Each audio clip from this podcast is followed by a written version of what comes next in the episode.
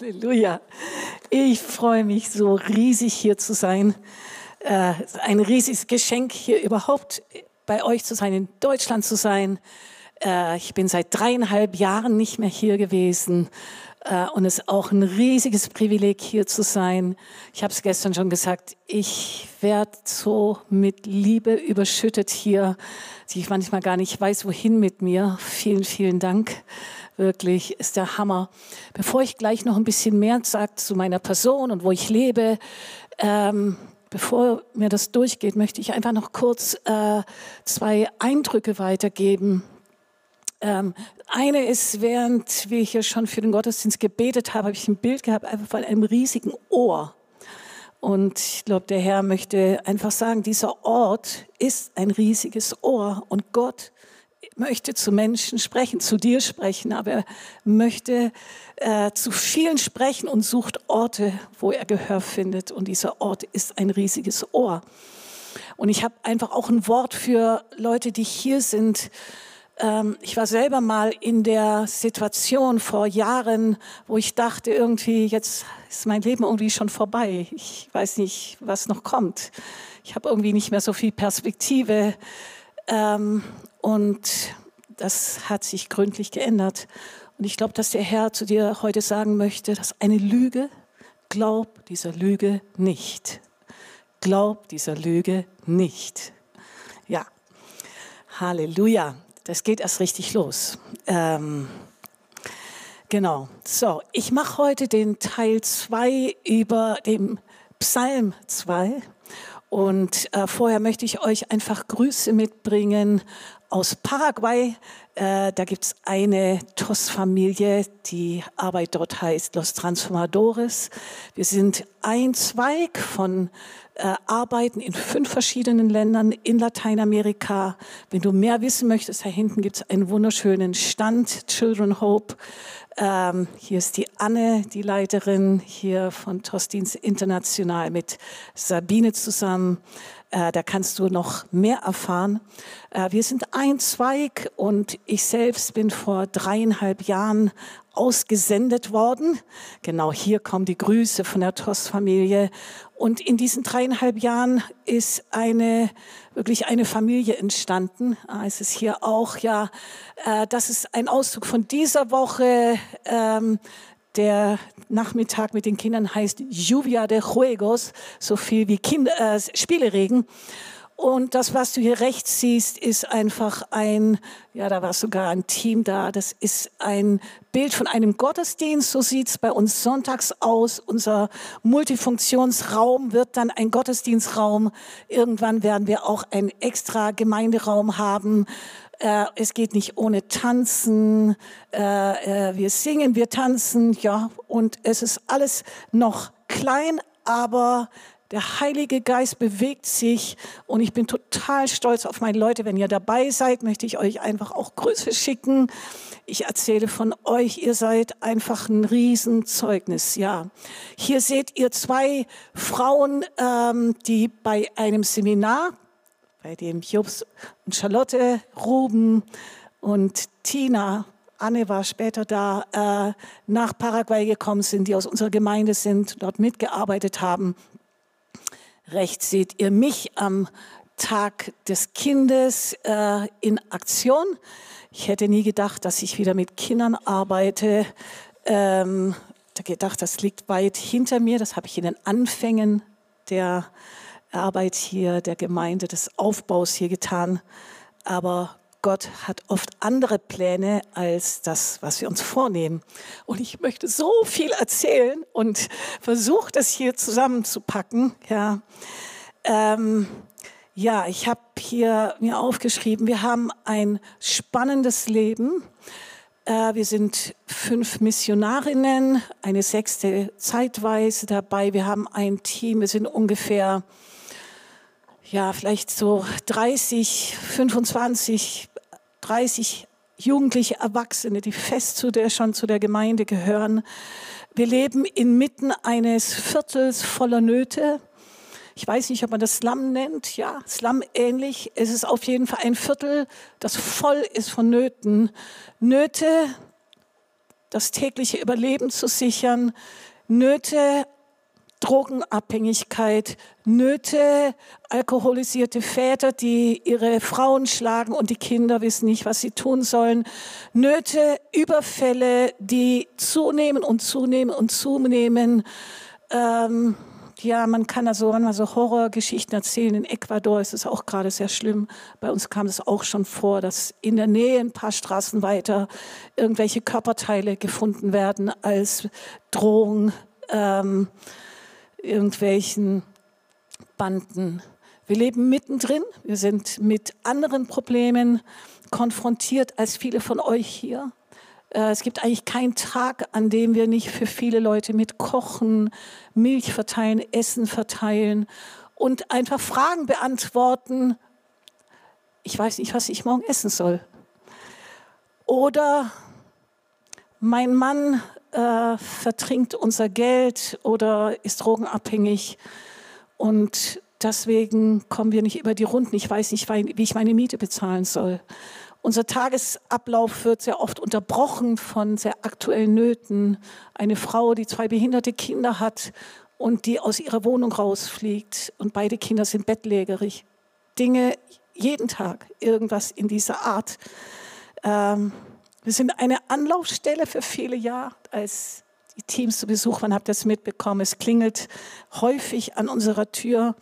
Und ob es ein Kind ist, das eine Umarmung braucht, einen Liter Milch für seine Familie holt, eine kleine Verletzung versorgt bekommen möchte oder was auch immer, äh, gibt einfach eine lange Liste von Dingen, mit denen wir zu tun haben, oft sehr basic, äh, die Nöte, mit denen wir zu tun haben, aber Menschen wie du und ich, Leute, die Kinder, Jugendliche, Erwachsene, die ein, ein Wünsche haben, die Träume haben, sehr lebendig sind, ähm, die ich liebe und die ohne das Eingreifen Gottes in einem Rädchen von Armut, Gewalt, Missbrauch und wirklich ohne eine Hoffnung auf eine wirklich gescheite, äh, solide Zukunft einfach leben oder weiß nicht, ob man das dann Leben nennen könnte, also leben würden, ja. Wir leben in einem Land, das ist ein kleines Land in, in Lateinamerika, wenn ich auch hier noch ein sehr rückständiges Land, ein Land, das mehrere Kriege erlebt hat, es gibt erst 200 Jahre, äh, 35-jährige Diktatur hinter sich hat und zuvor eines der fortschrittlichsten Länder in der Region war, aber heute leider kaum mehr hochkommt und von Korruption zerfressen ist. Ich möchte euch kurz drei kurze Geschichten erzählen von drei Leuten. Äh, die Bilder seht ihr hier. Äh, oben ein junger Mann, heute, da nenne ich seinen echten Namen. Wir ändern oft die Namen, damit die Leute, na, ich nenne nicht seinen echten Namen. Ich nenne ihn heute Sergio, der da oben rechts ist mit dem Buch in der Hand. Ein junger Mann, 18 Jahre, kam vor einigen Monaten in den Gottesdienst. Wir ehrlich gesagt, jetzt aus dem Nähkästchen geplaudert, haben angenommen, er ist hinter einem jungen Mädchen her, weil wir haben ein paar hübsche Mädchen in der Gemeinde. Ähm, und haben erst nach Monaten von ihm gehört, dass zu uns zu kommen, zum Gottesdienst zu kommen und an dem Programm teilzunehmen, für ihn die Rettung war, weil er seit dem 13. Lebensjahr drogenabhängig war, was man ihm nicht so angesehen hat. Dann haben wir einen, den Jungen da unten, den ich heute Daniel nenne. Ähm, er lebt mit seiner Familie auch bei uns in der Nähe. Mit zwei Jahren musste er ins Heim, weil seine Mutter mehr auf der Straße gelebt hat, selber aus Missbrauch kam 16 Jahre war, als sie ihn bekommen hat, viele, viele Probleme hatte. Er war acht Jahre im Heim, dann beim Großvater, der auch mehr gearbeitet hat, als sich um ihn zu kümmern und um seinen Bruder. Und dann ist er irgendwann wieder zurück zu seiner Mutter gekommen. Das ist zwei Jahre, ich glaube zwei Jahre her, ähm, die allerdings immer noch nicht frei war von Drogen. Und sie erzählt das Zeugnis selbst, die ihre Kinder, drei inzwischen, auf tagsüber eingesperrt hat, ihrer Drogensucht nachging und sie einfach dagelassen hat, ohne Essen, ohne irgendetwas.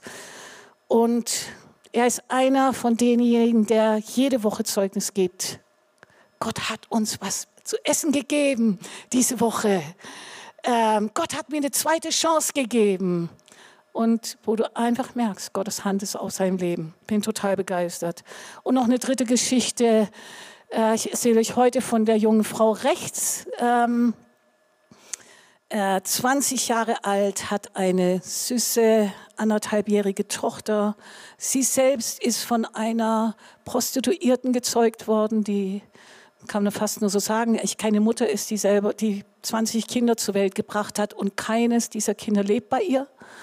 Äh, sie wurde als kleines Kind dann einem Großvater gegeben und das Einzige, was sie weiß, ist, dass sie immer wieder auf ein Holzbrett gelegt wurde, abgelegt wurde, während der Großvater und seine, weiß nicht, Lebensgefährtin anderen Dingen nachgegangen sind. Sie kam dann irgendwann zu einer Frau, die ihr ermöglicht hat, in die Schule zu gehen. Sie war fünf Jahre zwischendurch im Heim, aber sie ist durch Missbrauchserlebnisse in der frühen Kindheit, ähm, hat sie viele Probleme, wie ihr euch vorstellen könnt. Und sie lebt seit mh, hm, acht Monaten bei uns im Haus und Gott arbeitet kräftig an ihr und heilt sie und stellt sie wieder her. Das sind einige der Geschichten, die sind repräsentativ für ganz viele Menschen. Wir haben viele Visionen, wir haben viele Pläne und wir sind erst am Anfang. Ich möchte euch auch noch zwei Bilder zeigen von den Märschen. Vielleicht könnt ihr die noch zeigen. Ihr habt das gehört. Das ist ein Riesenwunder auch, dass bei uns Märsche des Lebens äh, stattfinden. Ralf Steinmetz hat es angefangen vor vielen Jahren und schon viele Märsche durchgeführt. Aber aus irgendeinem Grund nach der Pandemie ist das Ganze ähm, weiß nicht, explodiert ist vielleicht zu viel gesagt, aber hat sich stark erweitert und wir konnten letztes Jahr 13 Märsche durchführen. Ein Land, in dem ein Mengele früher beherbergt wurde, ein Roschmann gelebt hat, ein Land, in dem es deutsche Kolonien gab, die eng am Reich waren, eng mit dem Reich verbunden waren und so weiter. Ja, ein Land, in dem auch heute Antisemitismus an der Tagesordnung ist. Vor zwei Tagen erst wurde ein Boske die Israel, der Israelwald, äh, auch mit übelsten so, Schriften beschmutzt aber wir konnten 13 Märsche durchführen und es gibt einfach viele Pastoren, die nicht viel vorher wissen, aber die sich öffnen und sich dienen lassen und die sagen, ja, wir machen das. Im, am 16. April werden wir mindestens 17 Märsche durchführen. Unser Ziel ist, in jedem Departamento, heißt es, Bundesland, einen Marsch durchzuführen. Ähm, und äh, es werden vermutlich mehr als 20 werden, weil wir sind schon bei 15, die fest sind oder 16, die schon fest sind, zugesagt sind. Und Cynthia, die war hier vorher auf dem Bild beim Marsch in Israel, ist eifrig dabei, während ich hier bin, Pastoren zu besuchen und ihnen zu erklären, wie man einen Marsch macht. Sehr herrlich. Als ich hier stand, ähm, muss ich sagen, die Lieder, haben mein Herz so getroffen, O Daughter of Zion, und dass der Herr sein Volk sammelt. Ähm, in Lateinamerika gibt es mindestens 200 Millionen, glaube ich, sephardische Juden. Viele von ihnen wissen nicht, dass sie Juden sind. Und wenn ich diese Lieder singe heute, als ich hier stand, ich dachte, oh Herr, da gibt es so viele, die du auch einfach zurückholen möchtest, dass sie wissen, wo sie hingehören sie wieder einfach sich zugehörig fühlen zu dem Gott, der ihr Gott ist, der Gott Israels. Und zuletzt dazu noch, wir haben eine Vision, auch dieses Jahr 20 Pastoren mit zum March of the Nations zu bringen. Und ich darf auch mein Bitten etwas erweitern in diesem Jahr, was da die finanziellen Aufwände betrifft. Vielleicht so viel ähm, zu mir. Ja, das war das Seminar eines der Seminare, die wir durchgeführt haben. Auch sehr, sehr herrlich. Wenn ihr eine Bibel dabei habt, dürft ihr jetzt einfach Psalm 2 aufschlagen und wir machen die Fortsetzung. Gestern habe ich hauptsächlich über den Vers 8 gesprochen. Bitte mich, so will ich dir Nationen zum Erbe geben und der Welt enden zum Eigentum. Und bevor ich heute äh, ein paar andere Punkte betone, werde ich den Psalm einfach nochmal vorlesen. Er wird hier auch angebeamt, aber es ist immer nicht schlecht, auch seine Bibel selber aufzumachen. Die Könige der Erde lehnen sich auf und Herren halten Rat miteinander. Wieder den Herrn und seinen Gesalbten. Lasst uns zerreißen ihre Bande und von uns werfen ihre Stricke. Aber der im Himmel wohnt, lacht ihrer und der Herr spottet ihrer. Einst wird er mit ihnen reden in seinem Zorn und mit seinem Grimm wird er sie schrecken. Ich aber habe meinen König eingesetzt auf meinem heiligen Berg Zion. Kundtun will ich den Ratschluss des Herrn. Er hat zu mir gesagt, du bist mein Sohn. Heute habe ich dich gezeugt. Bitte mich, so will ich dir Völker zum Erbe geben und der Welt Enden zum Eigentum. Du sollst sie mit einem eisernen Zepter zerschlagen und wie Töpfe sollst du sie zerschmeißen. Ähm, so seid nun verständig, ihr Könige, und lasst euch warnen, ihr Richter auf Erden. Dient dem Herrn mit Furcht und küsst seine Füße mit Zittern, dass er nicht zürne und ihr umkommt auf dem Wege, denn sein Zorn wird bald entbrennen, wohl allen, die auf ihn trauen. Ich gehe an einigen Versen jetzt entlang, bevor ich dann auf die Punkte komme, die einfach mit dir, mit mir, mit unserem Leben, mit der Zeit, in der wir leben, mit diesem Moment, mit diesem Jahr, ja, mit dir ganz persönlich zu tun haben.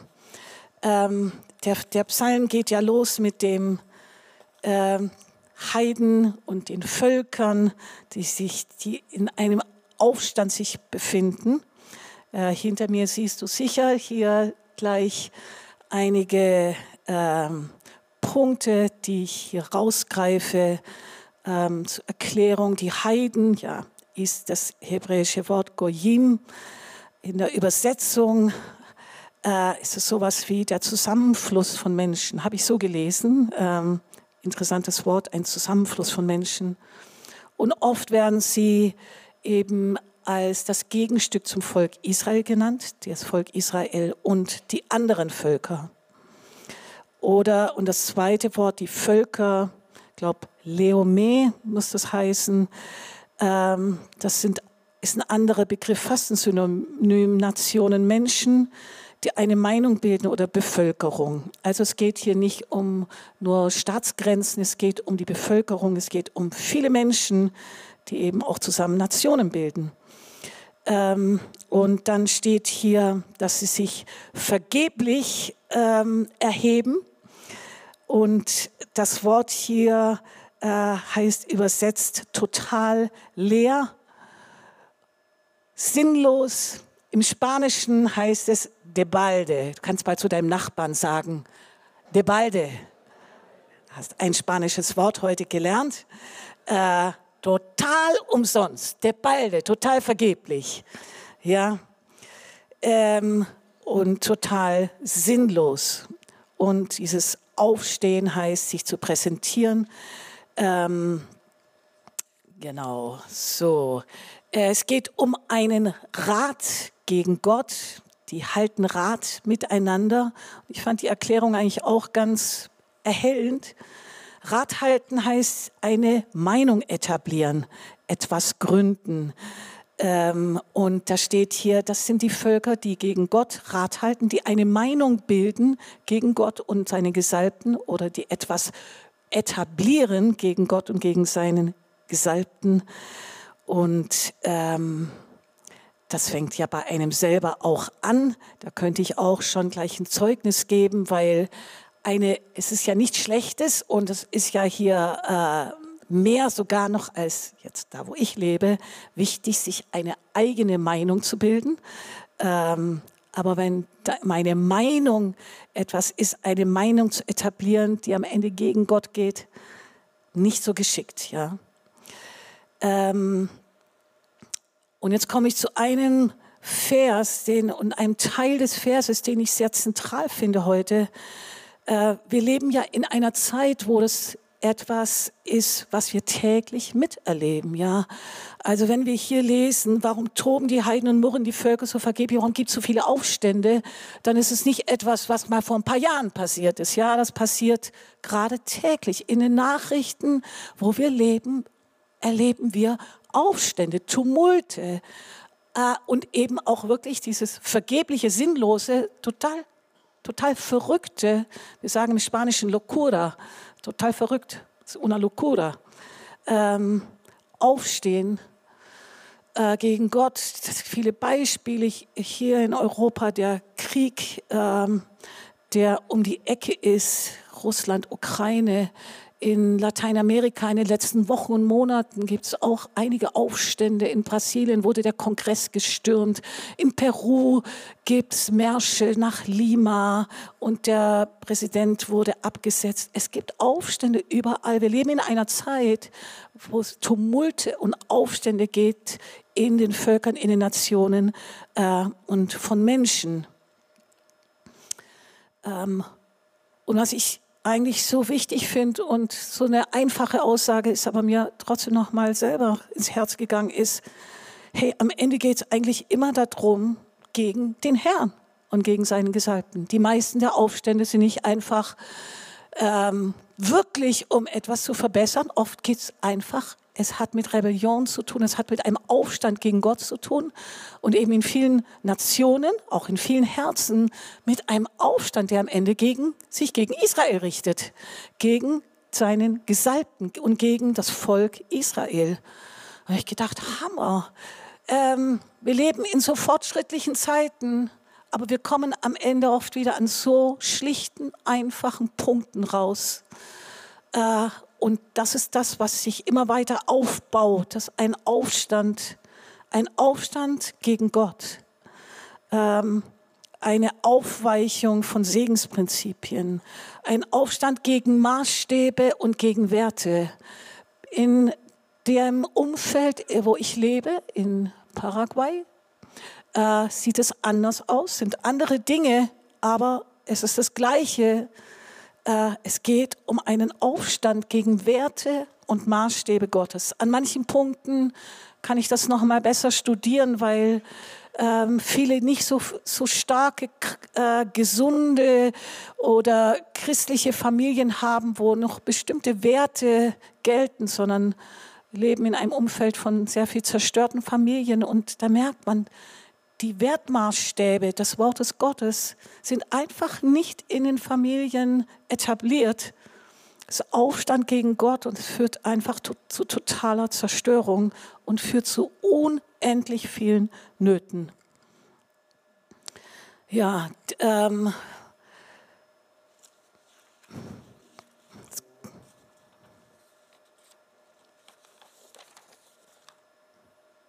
Es geht um das Abwerfen vermeintlicher Jochs. Da steht ja auch, dass die, die sich gegen Gott erheben, dass die sagen, lasst uns zerreißen ihre Bande und von uns werfen ihre Stricke. Also alles, was mir ungemütlich ist, alles, was mich einengt, alles, was mir Vorschriften machen will, ähm, das ist äh, veraltet und das brauche ich nicht mehr. Abwerfen vermeintlicher Jochs. Ich, ich, ich erlebe es jeden Tag. Menschen, die vermeintliche Jochs von einem geordneten Leben, von Verbindlichkeit, von Versprechen einhalten, von sich werfen und die Familie leidet unendlich. Das sind so ganz kleine praktische Beispiele. Und hier gibt es ein Zitat von Spurgeon, ähm, einen Nacken ohne Gnade ist das Joch Christi unerträglich, aber für den erlösten Sünder ist es leicht. Wir können uns selbst danach beurteilen, ob wir dieses Joch lieben oder ob wir es von uns werfen wollen. Ich war so jemand, kommt ja in den besten Familien vor, ich war so jemand, ähm, ich habe sehr früh Jesus kennengelernt, ich habe sehr starke Erlebnisse gehabt, der Heilige Geist hat mich erfüllt. Ähm, ich habe Jesus gedient, aber äh, ich war so jemand, auf dessen Nacken irgendwie mir das Joch manchmal nicht gepasst hat. Und, äh, und ich, ich habe oft in einem inneren Aufstand gelebt und die Leute, die mich angeleitet haben, allen voran, Pastoren, äh, die mir gedient haben, die hatten es manchmal schwer, weil ich äußerlich vielleicht vieles gemacht habe, aber innerlich einfach auch in einem Aufstand gelebt habe, in einer Rebellion gelebt habe. Und wisst ihr was, dies, ich habe äh, dieses Joch wieder zurückgenommen und ich liebe das heute einfach, ähm, unter dem Joch Jesu zu leben. Ich bin ein glücklicher Mensch geworden. Ich war viele Jahre überhaupt nicht glücklich. Ich war einfach unzufrieden. Manchmal wusste ich selber nicht warum. Dann hat mir das gefehlt und das gefehlt und das war nicht gut. Und ich war einfach so grundsätzlich permanent so unterschwellig einfach nicht zufrieden. Und, und Jesus hat eine Schule mit mir durchlaufen müssen. Danke an alle, die mir da gedient haben. Ähm, meinen inneren Aufstand aufzugeben und, äh, und wirklich mich unter ein Joch zu begeben. Und ich bin so dankbar und glücklich. Ich könnte den ganzen Nachmittag einfach für so viele Dinge Danke sagen. Sagen, ich möchte nicht anders leben, ich möchte an keinem anderen Ort sein. Ähm, ich fühle mich total privilegiert, das zu tun, was ich tue. Ich habe nicht alles, was man haben kann, aber ich fühle mich sehr, sehr reich. Ich fühle mich sehr, sehr reich. Ja, ich glaube, die Beispiele lassen wir jetzt aus, der Zeit willen, aber vielleicht einige Folgen davon, dieses Aufstands, der in Völkern heute stattfindet und der eigentlich nur die Eskalation ist von sehr viel Aufstand, der nicht abgelegt wurde in einzelnen Leben. Und es ist die Krankheit unserer Generation. Und die Folgen sind eine kranke Gesellschaft. Äh, hier sieht es sicher anders aus. Ich habe sie Tag für Tag vor meinen Augen, eine kranke Gesellschaft. Kinder, die leiden darunter, dass kein Vater da ist. Oder wenn der Vater da ist, er nicht in der Lage ist, die Verantwortung zu übernehmen, auch weil er selbst viele Dinge erlebt hat. Es geht von Generation zu Generation weiter. Verwirrung, einfach gar nicht zu wissen, was soll ich eigentlich, was, was, was ist eigentlich los? Eine Orientierungslosigkeit, den Bezug zur Realität zu verlieren, nicht einfach das Leben so jeden Tag anpacken zu können. Krankheiten. Ich bin von viel Krankheit umgeben und im Laufe der Jahre sehe ich, die Krankheit hat oft damit zu tun, dass irgendwo die Ordnung auch nicht stimmt und was fehlt ähm, und, und wie eine Schutzlosigkeit da ist und und, äh, und sich fast die geistlichen Probleme auf den Körper verlagern. Ich sage jetzt nicht, das ist immer der Fall, aber meine Beobachtung ist das, ja. So viele Leute, die einfach, weil sie, weil ihnen Schutz fehlt, Orientierung fehlt, weil sie nicht erzogen wurden, in den Ordnungen und Maßstäben Gottes zu leben, dass damit einfach eine Krankheit nach der anderen kommt. Ähm, hier steht dann im Psalm 2, dass Gott lacht. Und äh, in vielen Gebetszeiten haben wir uns darüber gefreut, wenn wir Kämpfe hatten, aber Gott lacht über seine Feinde. Und wenn ich das jetzt nochmal lese, dann lese ich drei Eigenschaften hier. Gott lacht, Gott spottet und Gott zürnt. Und wenn man das so hört, dann kann man denken, äh, der lacht mich aus, der, der spottet irgendwie auf eine ähm, nicht saubere Art und Weise. Aber was hier gesagt ist, ist, Gott lacht, weil er wie bei einem Kind, das ungehorsam ist und die Eltern manchmal lachen müssen, weil sie wissen, der kommt nicht gegen mich an. kann machen, was er will, gegen mich kommt er nicht an. Äh, da kann man nur drüber lachen. So lacht der Herr auch über seine Feinde, so ernst auch das ist. Ähm, manchmal muss er spotten, weil wir das überdrehen. Und irgendwann wird Gott auch zornig. Ja? Ich habe den Zorn Gottes auch in meinem Leben äh, gespürt. Gott hat Gefühlsregungen. Er ist nicht ein alter, sarkastischer Herr, der seine Position, seine Machtposition ausnutzt. aber er ist jemand, der eine Autorität ist und der gefürchtet werden sollte und vor dem sich jeder Mensch verantworten muss und auch jede Nation verantworten muss. Ich gehe weiter. Gottes Antwort ist ein Sohn, nicht ein, ist ein Herrscher, jemand, der jetzt das mal gerade biegt, ist ein Familienmitglied, ein Sohn. Seine Antwort, das nicht herrlich der Messias, der Hamashiach, äh, der Sohn Gottes. Was für eine Aussage. Allein darüber könnte man sich schon einfach nur freuen. Ja. Gott ist ein Gott, der ein Familienmensch ist. Ja. Äh, wir haben auch inzwischen, da wo wir leben, eine Familie. Wir sind eine Familie. Ähm, und ich glaube, das Wichtigste, was ich vielleicht dorthin gebracht habe, ist, dass ich für viele eine Mama bin. Ähm, und das ist, glaube ich, wichtiger als viele Dinge, die ich aus dem reichen Schatz meiner Erfahrungen erzählen kann. Vieles von dem bringe ich gar nicht an oder nicht so interessant oder vielleicht erst mal später. Aber wie viel mehr ein Gott, der seinen Sohn schickt, ja, sein, ein Sohn, und hier habe ich auch geschrieben, ein Land, so viel zu dem. Ich habe meinen König eingesetzt auf meinem heiligen Berg Zion.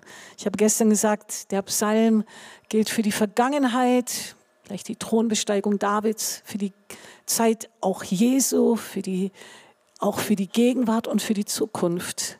Gott hat daran nichts geändert. Er hat seinen König eingesetzt auf seinem heiligen Berg Zion. König ist Jesus, Jeshua.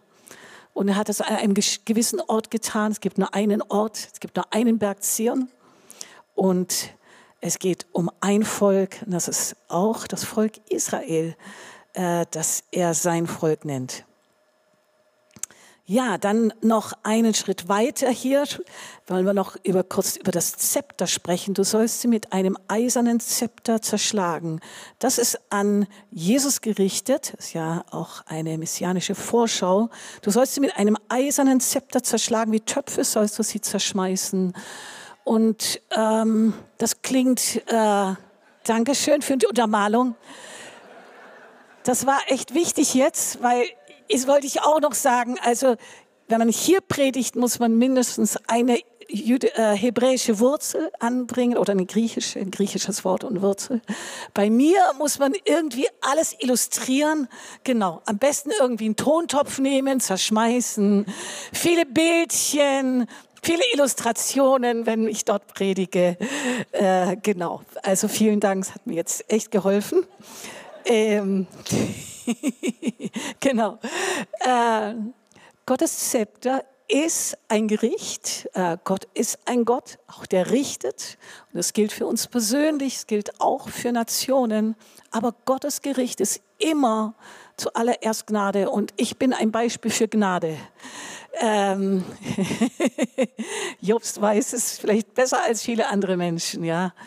Äh, ich bin ein Beispiel von Gnade, weil ich eben trotzdem ich auch so an mein Limit gekommen bin in meinem inneren Aufstand, ähm, ich nicht weggegangen bin von Jesus, ich nicht aus der Gemeinde gegangen bin und so weiter. Viele Szenarien, die möglich gewesen wären, weil ich eine Freundin hatte, auch Bianca, die mindestens äh, sozusagen die halbe Belohnung verdient für alles, was der Herr in und durch mein Leben tut, weil sie mich einfach wirklich äh, begleitet hat und geliebt hat in Zeiten, in denen ich nicht so fröhlich war, um es milde auszudrücken.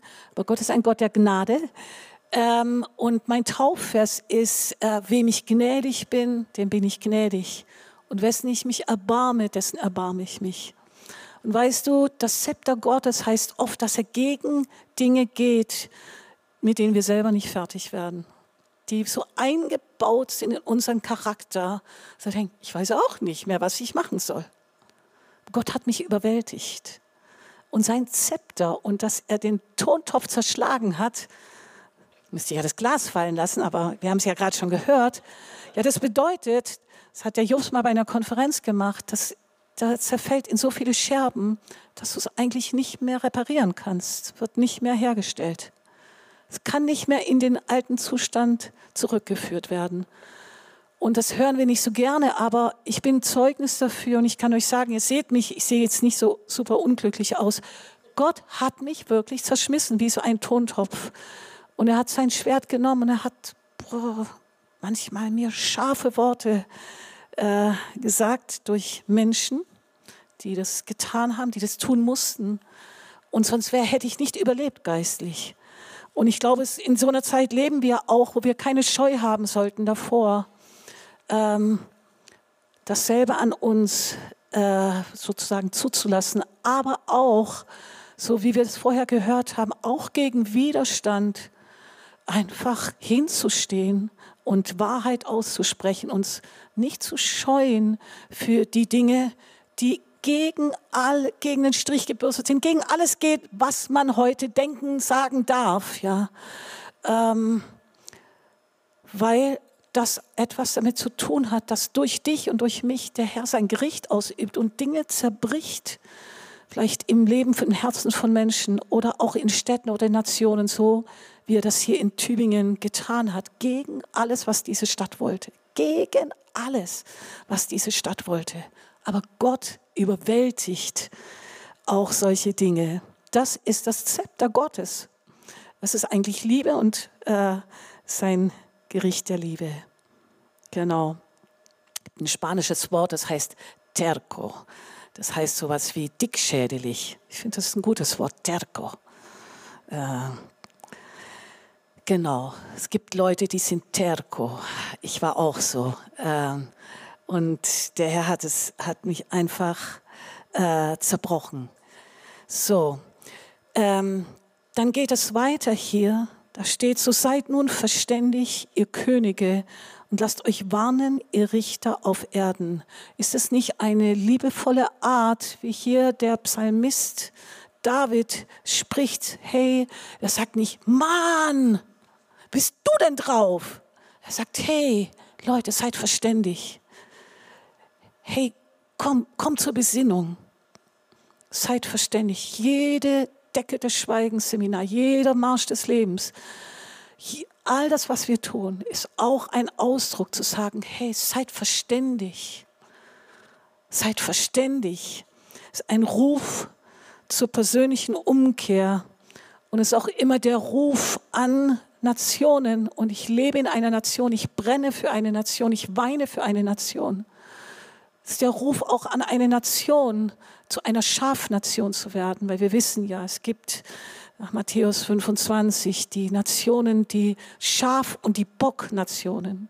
Neulich habe ich jemanden gehört, einen Prediger, der gesagt hat, hast du eigentlich Glauben, dass sich eine Bocknation noch in eine Schafnation verändert? Und ich habe gesagt, ja, ich habe Glauben, dass sich eine Bocknation in eine Schafnation verändert, so wie Gott Glauben hatte für mich, dass ich mich von einem Bock zu einem Schaf verändere. Der Herr ruft, vielleicht dich persönlich, aber vielleicht hast du auch irgendwie so eine Stadt oder eine Familie oder ein Land, das einfach wie in dein Herz eingebrannt ist. Und dann noch zwei Punkte. Küsst den Sohn. Ja, das war ja in äh, den damaligen Zeiten der höchste, der stärkste Ausdruck der Ehrerbietung, sich vor einem König eigentlich äh, einfach hinzuwerfen und ihm auch noch die Füße zu küssen, das sei einfach der Ausdruck der absoluten Ehrerbietung und auch der Unterwerfung. Und deswegen sagt der Herr, äh, küsst den Sohn. Sohn, Familienmitglied ist der, der das Sagen hat der König Israels, küsst den Sohn. Werft euch vor ihm nieder. Das auch das Rezept gegen Stolz natürlich. Ich denke, Ehrerbietung gegenüber dem König Israels, aber einfach auch ein Lebensstil, wo, äh, das habe ich hier gelernt, ein Lebensstil von Ehrerbietung, anderen einfach Ehre ausdrücken zu können. Äh, das konnte ich früher nicht gut, gar nicht gut. Und ich bin so dankbar. Ich glaube, ich kann es heute und, und ich, ich will es. Es ist in mir. Ich kann einfach nur so viele Menschen auch hier einfach nur sagen, Ich kann euch nur ehren, allen voran, die Leute, die dieses Werk hier leiten. Genau, so. Und dann heißt es auch wohl allen, die auf ihn trauen. Die Haltung der, des bedingungslosen Vertrauens in seinen Charakter bringt den vollen Segen und bringt dich an den Punkt, wir sind ja noch bei Teil 2, bittet mich und bringt dich in den Zustand, wo du um alles bitten darfst. Dieses bedingungslose Vertrauen, diese Haltung, meinen Aufstand zu beenden, diese Haltung der Ehrerbietung bringt dich an den Punkt, wo du ihn um alles bitten darfst. Und der Herr ermutigt uns, glaube ich, heute und gestern auch schon dazu, hey, traust dich, mich um mehr zu bitten? So, jetzt komme ich in die Zielgerade. Ich noch drei Minuten. So, ja. Was bedeutet das? Ähm, und ich habe einfach ein paar Punkte rausgegriffen. Ich denke, jetzt wer nicht gesprochen hat, gab es vielleicht schon einige Dinge, die auch zu dir gesprochen haben. Ähm, es gibt keine neutrale Zone. Viele haben mir erzählt, dass wie die Pandemiezeit hier war. Bei uns war ja die Pandemiezeit nicht die Zeit der Isolation, es war das Gegenteil. Wir hatten hunderte von Menschen vor der Tür, ähm, ungeplanterweise, wie ich schon gesagt habe. Gott macht Dinge oft anders, als wir denken. Aber ähm, ich kenne Zeiten auch, wenn man sehr viel sich zurückzieht, weil man mit Dingen beschäftigt ist oder weil man muss, dass man in eine Mentalität reinkommen kann. Und, äh, und das bedeutet, dass es keine neutrale Zone gibt und keinen Ort des Rückzugs, wenn ich einfach so leben möchte, dass ich äh, jemand bin, der den Sieg Jesu aufrichtet, der so lebt, wie das in den Psalmen beschrieben wird, äh, der sich einfach rufen lässt, der den Herrn um viel bitten will. Das kann ich nicht tun, wenn ich mich isoliere oder meinen Rückzugsort habe. Und du kannst nur Orientierung geben, wenn du selbst eindeutig lebst, ja. Wenn ich ähm, sage, ich bin dafür, ich bin nicht dagegen, aber ähm, ich halte mich immer zurück. Ich sage möglichst nicht, was ich wirklich denke, wie ich lebe, wie die Maßstäbe Gottes sind. Ja, ich habe es hier jetzt gar nicht erwähnt, aber ich finde 5. Mose 28, wo es um Segen geht, ist eigentlich ein ganz guter, ein ganz guter Abschnitt, den man sich nehmen kann. Wie kann ich eigentlich wirklich äh, einen Hammer Segen erleben und weitergeben? Und du kannst nur Orientierung an andere geben in einer Zeit, wo so viel Orientierungslosigkeit da ist. Bei uns gibt es so viel Orientierungslosigkeit. Nur wenn du selber ganz klar lebst und dich eindeutig auf eine Seite stellst, das bedeutet wirklich Jesus als König und Herrn in deinem Leben zu haben, aber auch so zu leben, wie es sein Wort sagt. Ich habe meine deutschen Bibeln in Paraguay gelassen, deswegen habe ich jetzt so eine dicke, ähm, nicht um Eindruck zu schinden, äh, sondern weil es die ist, mit der ich mich auskenne, ja. Noch ein Punkt, den ich mega wichtig finde. Die Gemeinde ist der Ort, um diese Art von Leben einzuüben und zu praktizieren. Ja. Könnte ich jetzt noch mal einfach stundenlang erzählen. Ich bin totaler Fan von Gemeinde und ich durfte eine Gemeinde gründen in Paraguay. Und seit wir die Gemeinde gegründet haben, merke ich so einen Unterschied, dass Leute wirklich Halt bekommen äh, dass wir zu der Familie geworden sind, so viele andere Dinge. Es gibt, glaube ich, keinen anderen Lebensstil in der Zeit, in der wir jetzt leben und die Zeit, die noch kommt, als wirklich in ein, diesem Ort, äh, wo das Leben, das Leben mit Jesus, das Leben als Gemeinschaft total real wird. Gibt keinen anderen Ort als die Gemeinde. Geht voll ab. Bei uns geht es manchmal voll ab. Gibt volle Kämpfe, Auseinandersetzungen und so weiter. Aber wie soll sich denn was verändern, wenn ich das alles umschiffe und äh, ich eigentlich nie mich konfrontieren lasse oder irgendwie durch Auseinandersetzungen durchgehe?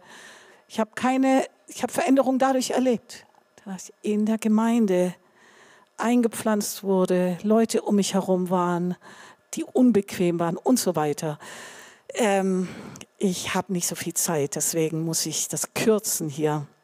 Könnte man auch viel sagen. Ich ermutige dich, wenn du Teil einer Gemeinde bist, sei 100% Teil deiner Gemeinde. Ob das hier ist oder in der Gemeinde, in der du verwurzelt bist, zu der du gehörst. Ja, Gehorsam ist in. Ähm, Sage ich jetzt nicht mehr viel dazu, aber noch hier, Gott sendet immer eine Antwort und du bist Gottes Antwort in Zeiten von Aufständen, von Tumulten, von bin dagegen, alles anders, Aufweichung von äh, göttlichen, biblischen Prinzipien. Du bist Gottes Antwort ähm, in dieser Zeit. Und jetzt habe ich einfach noch fünf Punkte, ich weiß nicht, ob die Band schon mal kommen möchte, um dich das jetzt auch noch ein bisschen konkret für dich zu machen. Was könntest du denn heute als Antwort geben? Welche Schritte kannst du machen, um einfach auf den Psalm 2 zu reagieren? Ich finde einen Psalm, der in unsere Zeit passt. Äh, ein Psalm, in dem der Herr uns vorbereiten möchte für dieses Jahr. Der Herr uns sagen möchte, hey, du bist ein Bollwerk, du sollst ein Bollwerk sein. Äh, und genauso, du sollst jemand sein, der eine Orientierung ist, die Antwort ist für viele. Du sollst ein Lebensstil der Ehrerbietung leben. Und viele dieser schönen Dinge, von denen ich gerade gesprochen habe. Ähm, mein erster Punkt ist, verlasse deine neutrale Zone, verlasse deine Rückzugszone. Jobs hat letzte Woche gepredigt über die Komfortzone, äh, das, was einfach kuschelig und bequem geworden ist. Und ich kann es nur einfach unterstreichen, indem ich lebe in einer Lebensgemeinschaft. Wir leben in einem großen Haus. Wir sind, glaube ich, gerade zwölf Leute, die zusammenleben. Ähm, da gibt es gar nicht viel Möglichkeit für Rückzug. Aber es ist gut so. Äh, ist nicht bequem, ist auch manchmal anstrengend, aber es ist richtig super. Äh, viel besser, wirklich. Ich liebe es. Und äh, ich rufe dich, dir zu überlegen, gäbe es was, wo du vielleicht raustreten könntest. Wenn du jemand bist, äh, der noch irgendwie in einem inneren Aufstand lebt, soll es ja in den besten Familien geben manchmal. Also, ich wage es hier zu sagen, obwohl ihr alle sehr bußfertig seid, glaube ich. Aber vielleicht gibt es jemanden hier, der sagt, oh, in mir ist auch manchmal noch ein innerer Aufstand. Ich möchte ihn ans Kreuz bringen. Und ich möchte mir ein Joch auflegen lassen. Ich möchte mich nicht wehren gegen das, wo Leute mir dienen wollen, mich erziehen wollen.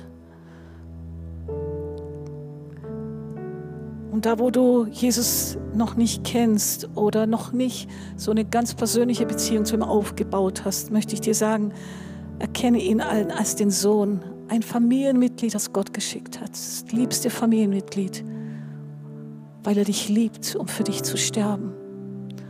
Der ist seit Jahren hinter dir her. Er liebt dich. Er will dich nicht versklaven, er möchte dich in die Freiheit führen. Er möchte dir echtes Leben geben. Er möchte dich glücklich machen. Er möchte dir einen Sinn für dein Leben geben. Er möchte dein Retter sein. Er möchte dir deine Sünde und Schuld abnehmen. Er möchte deine Jochs, deine falschen Jochs zerbrechen und dir sein Joch auflegen. Ja, und dann noch küsse den Sohn, erweise ihm Ehrerbietung. Und fünftens, vertraue ihm bedingungslos und bitte ihn, bitte ihn um größere Dinge, als du ihn bisher gebeten hast. So, vielen Dank. Ich denke, wir stehen gemeinsam auf.